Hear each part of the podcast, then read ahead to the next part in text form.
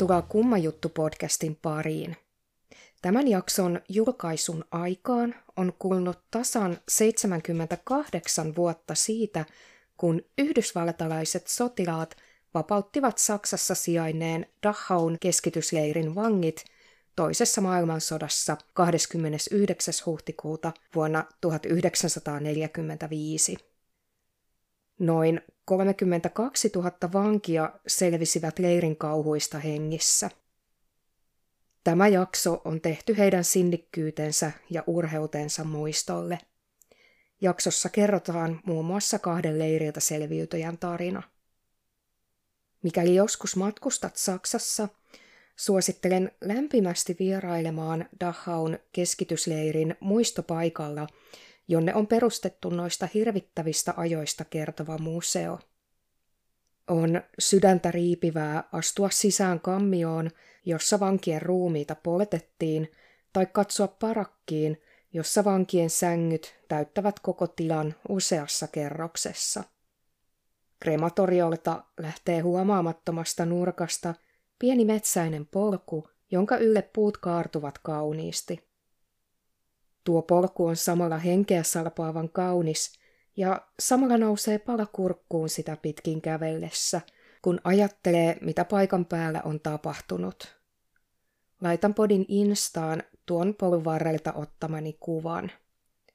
Jokin siinä on samalla kauheaa ja samalla kaunista. Kun Dachau avattiin vuonna 1933, pahamaineinen natsisotarikollinen Heinrich Himmler kastoi sen ensimmäiseksi poliittisten vankien keskitysleiriksi, ja sitä Dachau olikin alkuvuosinaan, eli pakkotyöleiri natsipuolueen vihollisiksi tuomituille. Aluksi ammattiyhdistysaktivisteille, kommunisteille ja demokraattisille sosialisteille, mutta lopulta myös romaneille, homoseksuaaleille, Jehovan todistajille – ja ennen kaikkea juutalaisille. Suurin osa Dachaun vangeista oli saksalaisia. Dachaun perustaminen oli eräänlainen kokeilu, joka lopulta kattaisi suuren osan Euroopasta. Eräs yhdysvaltalainen tutkimus listasi jopa 42 400 leiriä tuossa verkostossa, joka vaati 15-20 miljoonan ihmisen hengen.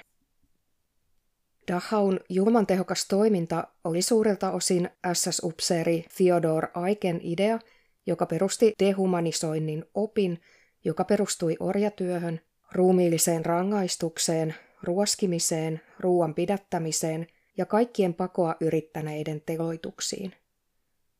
Dachaun vangit työskentelivät raaoissa olosuhteissa, purkaen ensin massiivisen ensimmäisen maailmansodan aikaisen ammustehtaan ja rakentaen sitten tilalle kasarmeja ja toimistoja SS-joukoille.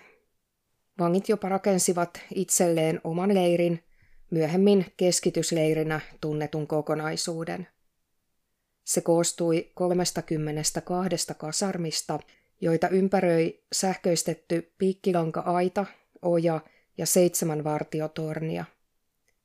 Vangeille tehtiin tässä keskitysleirissä lääketieteellisiä kokeita ja heille annettiin muun muassa malaria- ja tuberkuloosi-injektioita. Ja tuhannet ihmiset, jotka kuolivat näihin kokeisiin tai kovaan työhön ja kidutukseen, poltettiin rutiininomaisesti paikan päällä olevassa krematoriossa. Keskitysleirin muusta Dachausta erottavaan rautaporttiin oli taottu pilkkaavat sanat Arbeit macht frei, eli työ vapauttaa, Dachau oli niin suuri menestys, että Aike ylennettiin kaikkien Saksan keskitysleirien ylitarkastajaksi ja Dachausta tuli malli seuraavaksi rakennettaville leireille. Dachau oli kauimmin toiminnassa ollut keskitysleiri ja se oli vielä täynnä vankeja, kun liittoutuneiden joukot tulivat vapauttamaan sen vuonna 1945. Dachaun 12 vuoden toiminnan aikana Viralliset asiakirjat kertovat, että yli 200 000 vankia oli pakko siirretty tänne keskitysleiriin ja yli 30 000 vankia menehtyi siellä ollessaan. On kuitenkin arveltu, että molemmat luvut ovat itse asiassa huomattavasti suurempia. Vuosina 1937 ja 38 välisenä aikana SS-joukot rakennuttivat uuden, entistä suuremman vankileirin ensimmäisen version tilalle. Dahaun muistopaikan alueella tänä päivänä nähtävillä olevat rakennukset ovat juuri näiden vuosien 37-38 jälkeiseltä ajalta.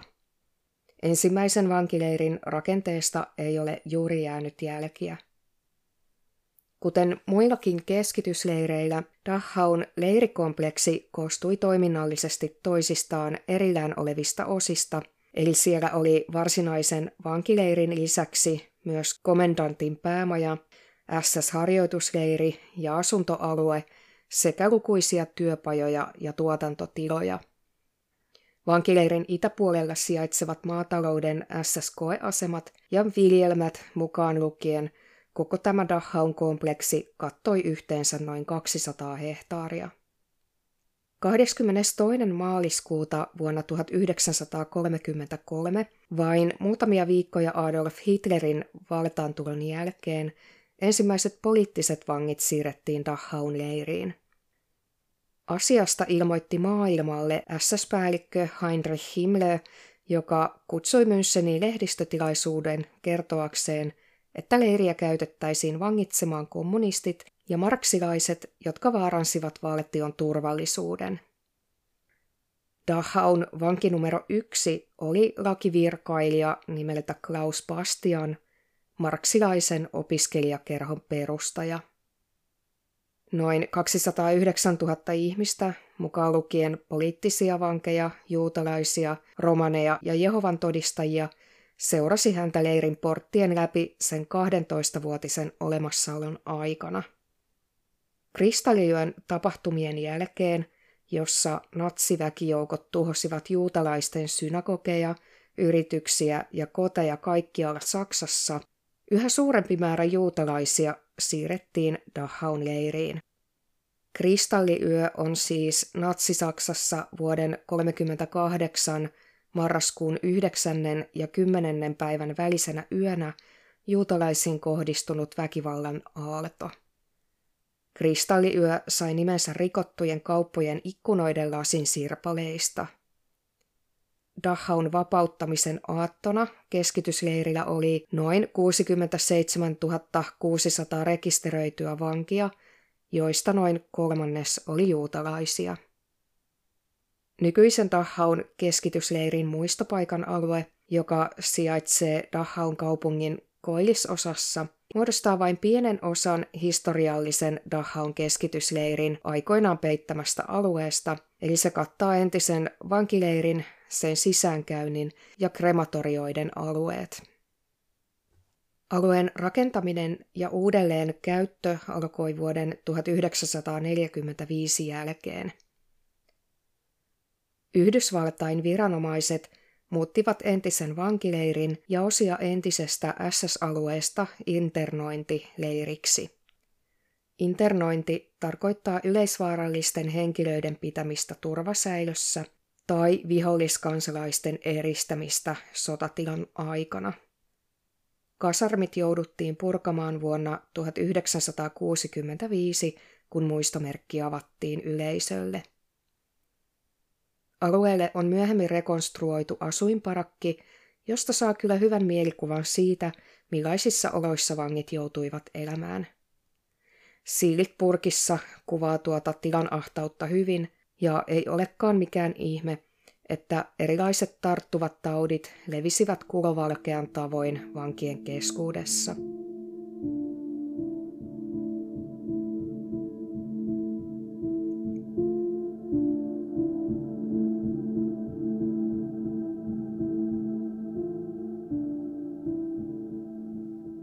Max Mannheimer ei koskaan unohda asuinparakkinsa johtajan sanoja, kun hän astui sisään Dachaun keskitysleirin porteista 6. elokuuta vuonna 1944.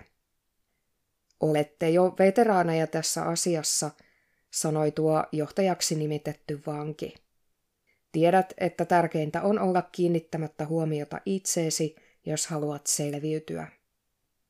Tuolloin 24-vuotiaan Maxin ja hänen nuoremman veljensä Edgarin takana oli pitkä ja uuvuttava vaeltaminen natsien keskitysleireillä, mukaan lukien Auschwitz ja Theresienstadt sekä Varsovan getto, jonka aikana sisarukset olivat menettäneet koko perheensä, joista useimmat heistä Auschwitzissa. Heidät oli teloitettu yksinkertaisesti juutalaisuuden takia. Dachaussa Mannheimerille annettiin vankinumero 87098. Max on muistellut, että se oli viimeinen leirinumero, joka minulla tulisi koskaan olemaan. Painoin myös mieleeni parakkini johtajan viestin. Sanoin itselleni, olet päässyt näin pitkälle, pidä vain pää alhaalla, sillä SS iskee kimppuusi pienimmästäkin rikkomuksesta. Tämä olikin vakavasti otettava varoitus, sillä natseilla oli tapana ripustaa vankeja ranteistaan puuhun pienestäkin rikkeestä. Rangaistukset annettiin välittömästi ja armotta. Nälkä ja jano olivat leirillä läsnä koko ajan. Useat vangit ottivat tavakseen kokata ruokaa joka päivä, mielikuvissaan. He siis puhuivat ruoanlaitosta koko ajan ja haaveilivat lempiruuistaan. Tosiasiassa heidän ainoa ruokansa oli perunankuoresta valmistettu leipä ja keitto. Jos he varastivat kokonaisen perunan, heidät pakotettiin seisomaan sen kanssa sähköpiikkilangan välissä, kunnes pyörtyivät. Mutta mikä oli pahempaa kuin nälkä, oli jano. Vaikka tavalliset saksalaiset kielsivät sodan päätyttyä laajasti, että he olisivat tienneet keskitysleirien olemassaolosta, Mannheimer on todennut, että natsithan olivat julkaisseet tosiasiat itse. Sanomalehtiartikkelien perusteella Dachaun ja koko Saksan väestö tiesi, että tämä keskitysleiri oli olemassa. Ei vain natsijulkaisu Völkischer Beobachter toimittanut näitä uutisia, vaan myös Müncher Neueste Nachtrichten joka kertoi tosiasiasta näillä sanoin. Keskiviikkona avattiin ensimmäinen keskitysleiri. Siinä on kapasiteetti viidelle tuhannelle hengelle. Mannheimer väittää, että harvat kuitenkaan tiesivät, mitä Dachaun vahvasti linnoitettujen muurien takana oikeasti tapahtui. Hän on todennut, ihmiset eivät tienneet täällä tapahtuneesta kidutuksesta ja lääketieteellisistä kokeista – Dachaun leiriä käytettiin kidutustekniikkojen kokeilupaikkana. Siellä tehtiin myös trooppisen lääketieteen, ilmailuasiantuntijoiden ja myrkyllisten kaasujen luojien suorittamia laajalle levinneitä lääketieteellisiä kokeita. Monella tavalla Dachau oli kansallissosialistisen terrorin ydin. Yksityiskohtia joistakin julmuuksista on täytynyt alkaa vuotaa paikallisille ihmisille varhain, jos Manchester Guardianin kirjeenvaihtajalta 18. elokuuta vuonna 1933 päivätty raportti pitää paikkaansa. Siinä kerrotaan, että vaijerilaisilla sanottiin olevan uusi rukous, joka kuului näin. Rakas Herra, tee minut äänettömäksi, etten joudu Dachaun leiriin.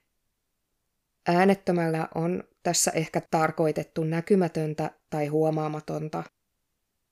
Kului yhdeksän kuukautta ja Yhdysvaltain joukot vapauttivat Maxin Dachaun leiriltä, jossa yksi hänen viimeisistä tehtävistään oli kuljettaa vankien ruumiita ruumishuoneeseen.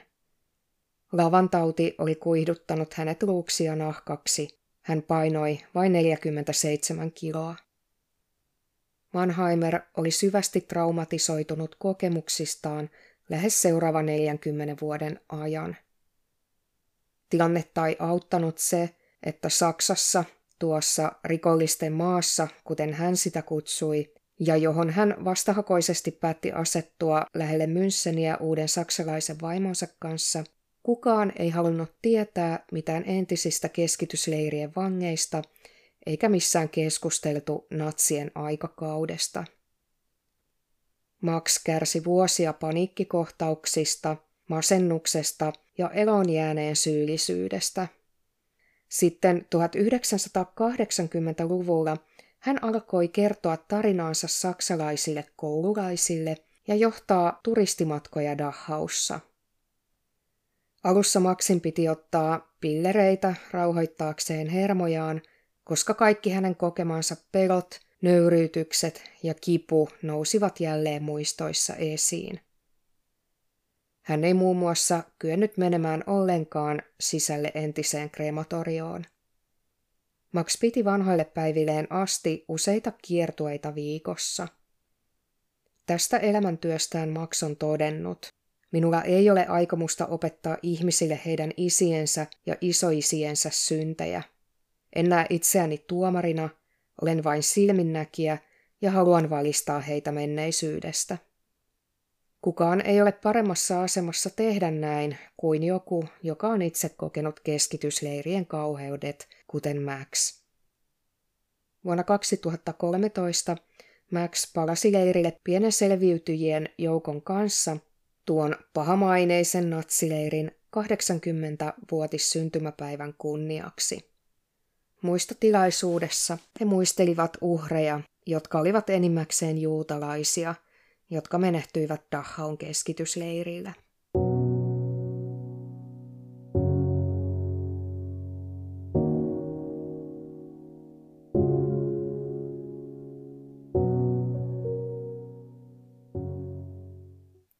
Dachaun keskitysleirin alueelle huhtikuun lopulla vuonna 1945 marssineiden yhdysvaltalaisten joukkojen ensimmäinen vihje siitä, että jotain oli pahasti vialla, oli haju.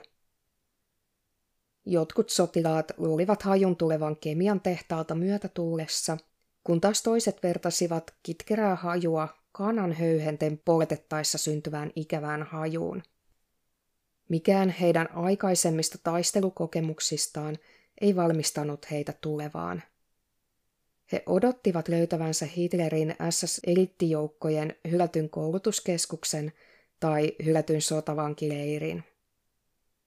Se, mitä he sen sijaan löysivät, jäisi heidän muistoihinsa koko heidän loppuelämänsä ajaksi.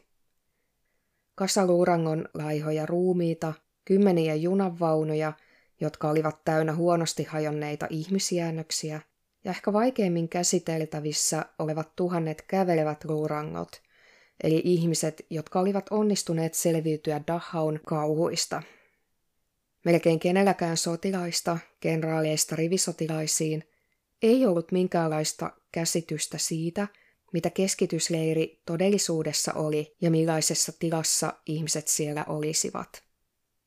Viikkoja aiemmin natsien komentajat Pyhänvaldissa, toisessa pahamaineisessa saksalaisessa keskitysleirissä, pakkasivat ainakin 3000 vankia 40 junavaunuun piilottaakseen heidät lähestyviltä liittoutuneiden joukoilta. Tämän ihmisiä täynnä olevan junan piti saapua Dachaun leiriin muutamaa päivää myöhemmin, mutta mutkainen matka kesti lopulta kolme viikkoa. Kolme neljäsosaa junan kolmesta tuhannesta matkustajasta kuolivat nälkään, kuivumiseen, tukehtumiseen ja sairauksiin. Eloon jääneet ajettiin keskitysleirille – ja tuhansien matkalla kuolleiden ihmisten ruumiit jätettiin mätänemään rautatievaunuihin. Kuolemanjunan inhottavat näkymät ja haju saivat monet amerikkalaiset sotilaat fyysisesti sairaiksi ja emotionaalisesti järkyttyneiksi. Mutta tuo oli vain maistiainen kauhuista, jotka odottivat heitä varsinaisessa leirissä – Vapautusta edeltäneiden viikkojen aikana natsit olivat kuljettaneet vankeja eri puolilta Saksaa Auschwitziin asti. Kuten tuosta kuolemanjunasta selviytyneet, nämä uudet tulokkaat näkivät nälkää ja potivat monia sairauksia, kuten lavantautia. Dachaun vanginvartijat pakkasivat uudet tulokkaat jo ennestään täpötäyteen kasarmiin ja ahtasivat jopa 1600 miestä rakennuksiin, jotka oli alun perin suunniteltu vain 250 henkilölle. Nälkä ja sairaudet riehuivat läpi leirin ja vaativat tuhansien vankien hengen vain muutama päivä ennen vapautumista. Natsit yrittivät polttaa mahdollisimman monta vankien ruumista ennen kuin he hylkäsivät Dahaun, mutta ruumiita oli liikaa. Toiset 7000 Dahaun vankia, enimmäkseen juutalaisia, lähetettiin kuolemanmarssille etelään, jonka aikana pakon yrittäjät ammuttiin ja tuhannet muut kuolivat uupumukseen. Kun amerikkalaiset sotilaat saapuivat keskitysleirille, he löysivät kasoittain alastomia ruumiita, joiden iho venyi tiukaksi äärimmilleen laihtuneiden ja aliravittujen ruumiiden yli. Haastattelussa sotilaat kuvailivat nähneensä ruumiita pinottuina kuin polttopuut.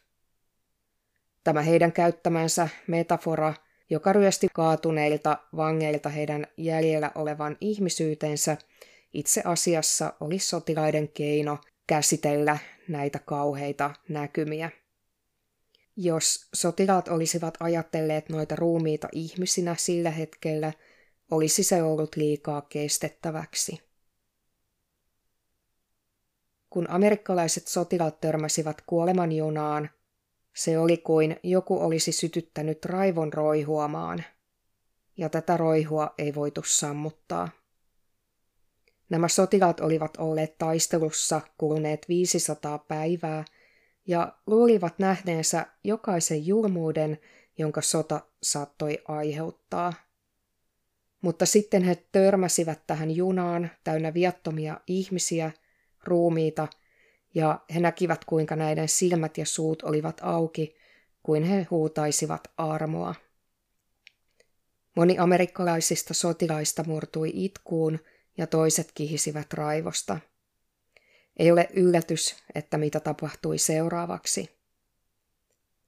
Kun neljä saksalaista upseeria nousi metsästä heiluttaen valkoista nenäliinaa päänsä päällä antautumisen merkiksi, luutnantti William Walsh marssitti heidät yhden kuorma-auton luokse, joka oli täynnä ruumiita, ja ampui heidät pistoolillaan. Tilanne ei päättynyt tähän. Itse asiassa Dahaun leirissä tilanne vain paheni. Arviolta noin 50-100 SS-upseeria ja muuta henkilöstöä kerättiin piha-aukealle. Luutnantti Walsh kehoitti miehiä lataamaan aseensa. Kun sotilat alkoivat ladata patruunavyötä konekivääriin, saksalaiset vangit nousivat hätääntyneenä seisomaan ja yrittivät rynnätä amerikkalaisten päälle. Silloin Walsh otti oman pistoolinsa esiin ja käski alaistensa avata tulen. 30 sekunnin tulituksen jälkeen ainakin 17 saksalaista vankia makasi kuolleena Dachaun pihalla. Suurin niistä monista traumaattisista kokemuksista – jotka odottivat vapauttajia Dachaussa, oli elossa olevien vankien kohtaaminen, joita oli siis noin 32 000. Kävelevät luurangot oli ainoa tapa kuvata heidän tilansa äärimmäisestä aliravitsemuksesta ja sairauksista johtuen. Lavantaudin ja täiden infektoimat vangit tarttuivat vapauttajiensa univormuihin epäuskoisena että heidän koettelemuksensa oli vihdoin ohi.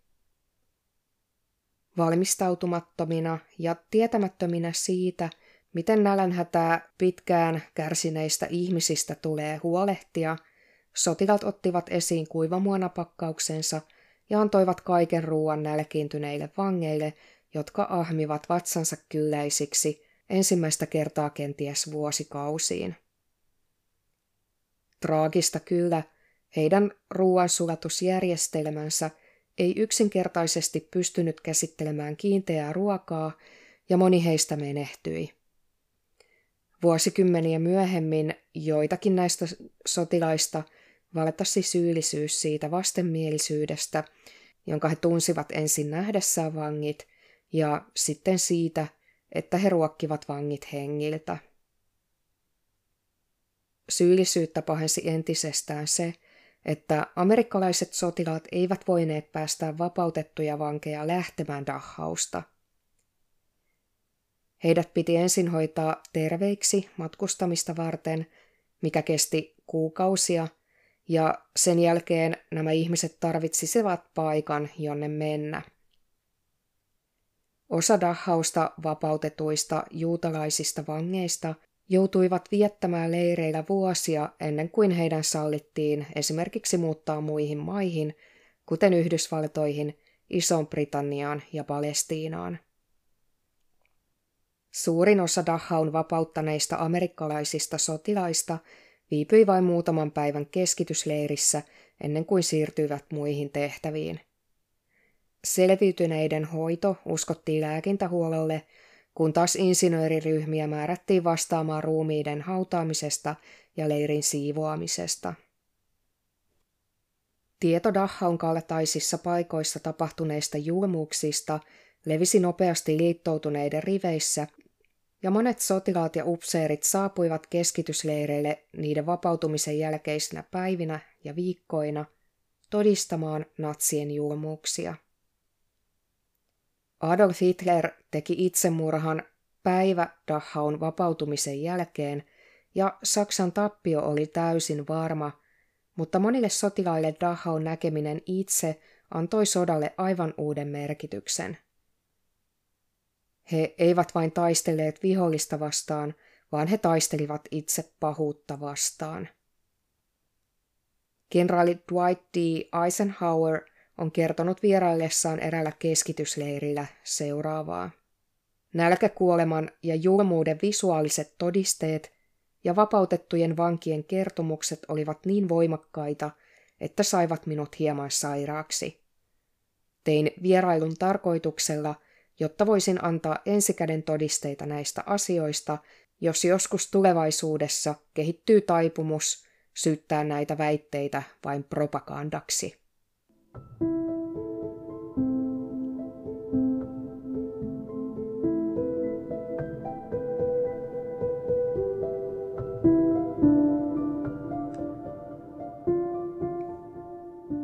Edgar Küpfer Koperwitz syntyi lähellä Bresauta vuonna 1906. Valmistuttua lukiosta hän alkoi kirjoittaa runoja ja lyhyitä artikkeleita sanoma- ja aikakauslehtiin.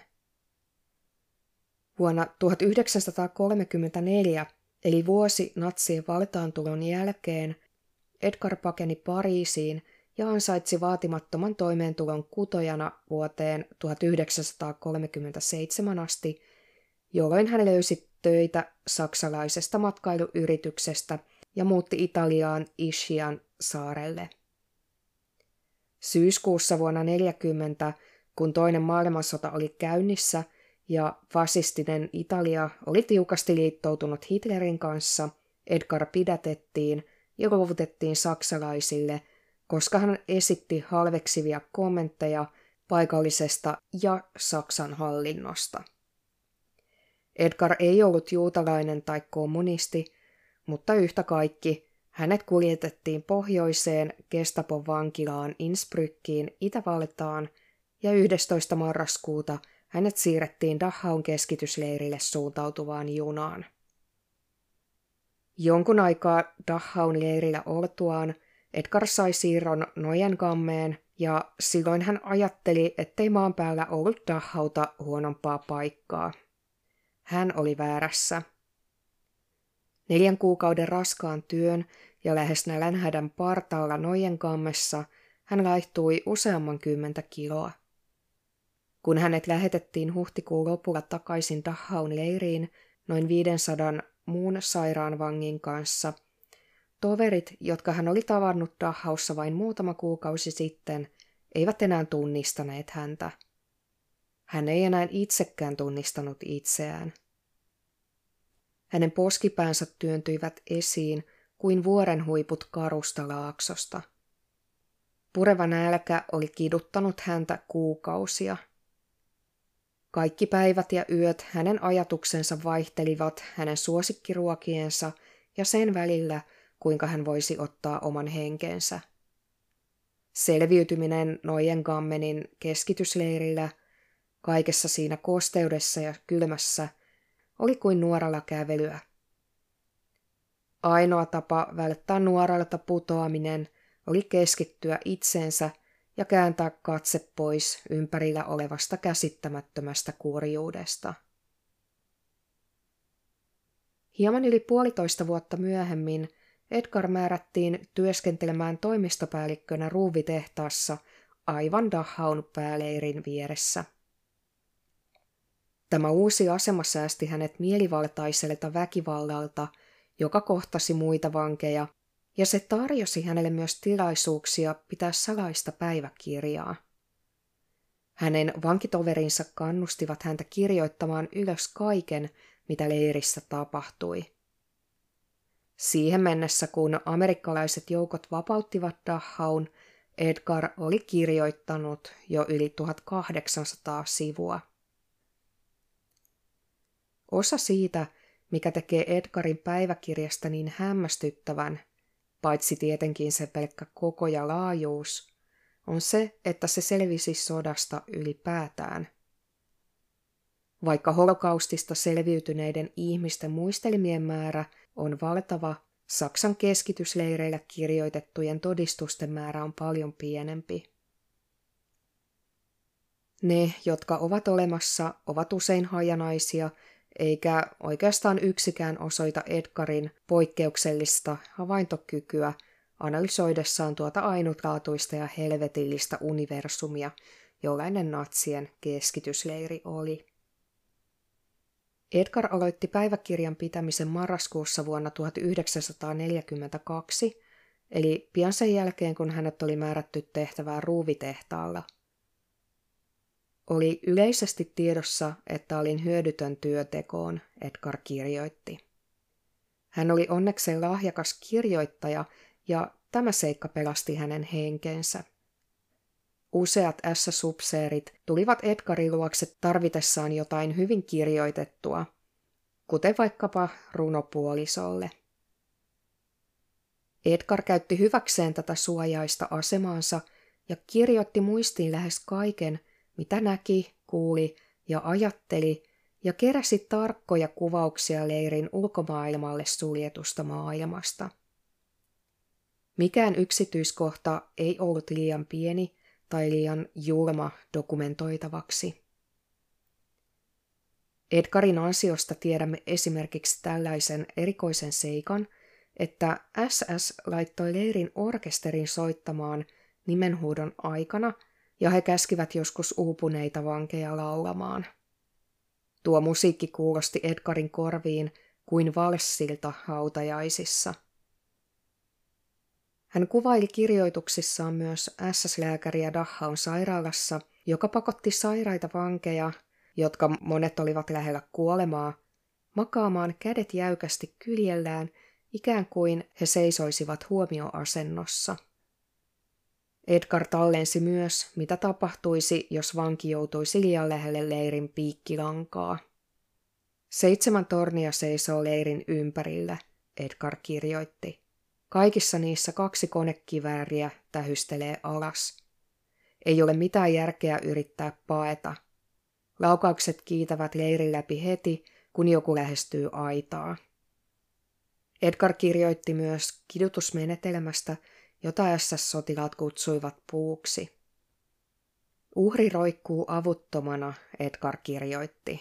Hänen kätensä ovat sidottu vartalon taakse suuremman tuskan tuottamisen vuoksi. Kun kidutus lopulta päättyy ja vanki vapautetaan, miehen kädet putoavat alas hyödyttöminä, ikään kuin raajat olisivat jo itsenäisesti päättäneet kuolla. Edgar piilotti päiväkirjansa verhotangon päälle tehtaassa, jossa hän työskenteli. Paikkaan, jota hän piti liian ilmeisenä, jotta kukaan vaivautuisi tarkistamaan. Kun sivumäärä kasvoi liian suureksi tälle piilopaikalle, Edgar hyödynsi asemaansa toimistopäällikkönä puulaatikon tekemiseen ja varusti siihen valepohjan päiväkirjan piilottamiseksi.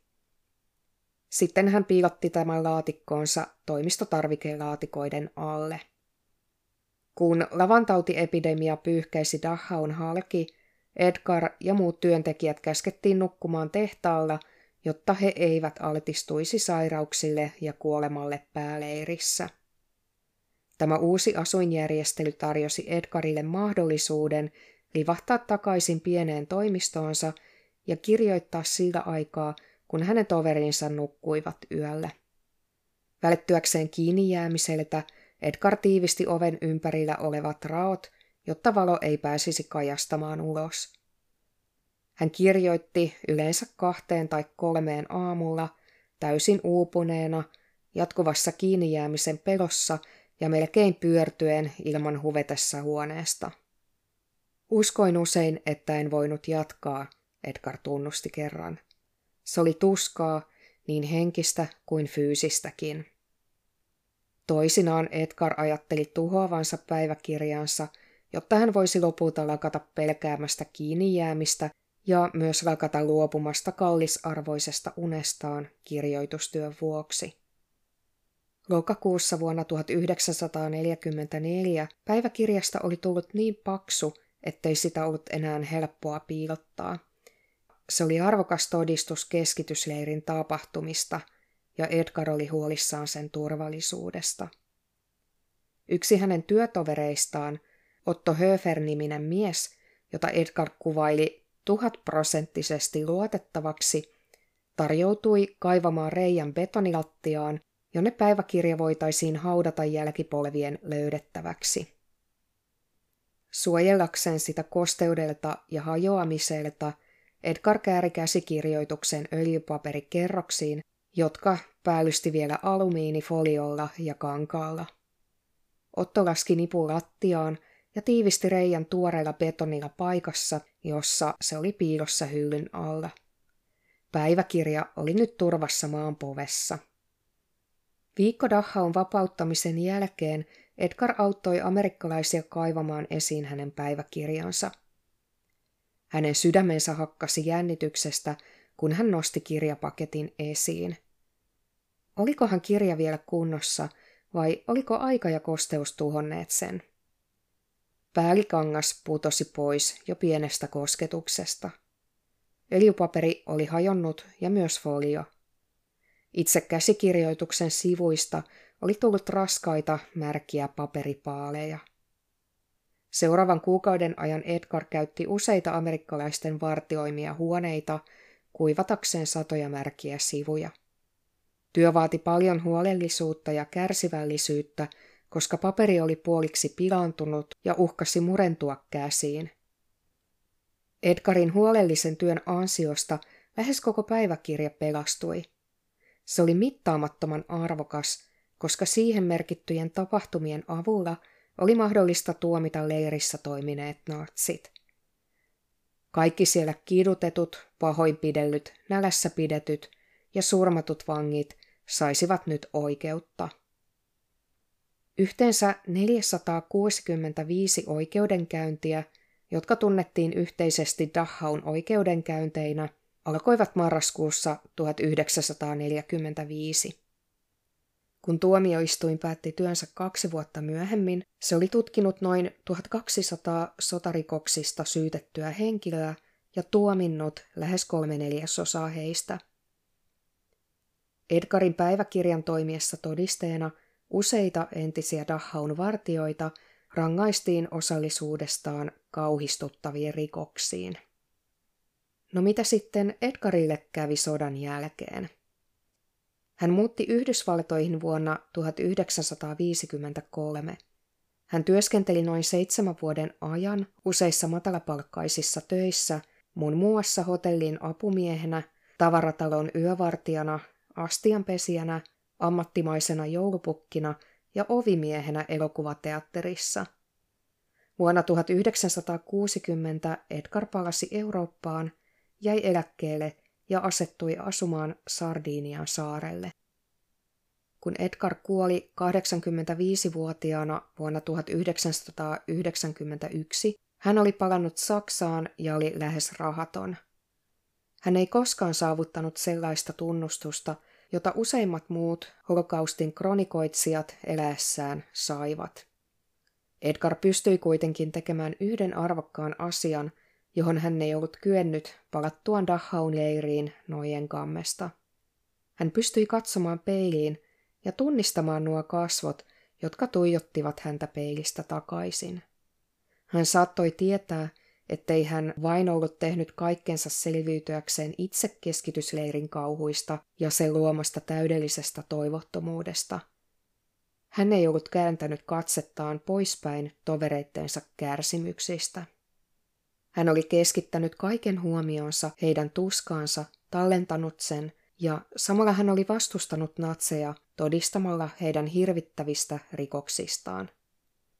Ne unettomat yöt, joita Edgar vietti tallentaessaan tarinoita heistä, jotka olivat kadonneet jäljettömiin Dachau-muurien sisäpuolella, Edgar auttoi antamaan äänen kaikille siellä kärsineille ja kuolleille, tuomaan heidän tarinaansa maan povesta takaisin päivän valoon.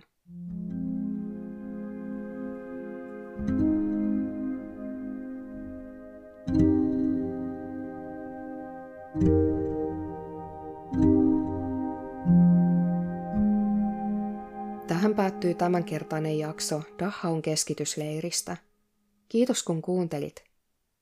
Nämä jaksossa käsitellyt tarinat heräävät eloon konkreettisesti silloin, jos vierailee Dahaun muistopaikalla, jota vielä ylläpidetään muistuttamaan ihmiskuntaa sen pahimmista puolista. Kuuntelemisiin! you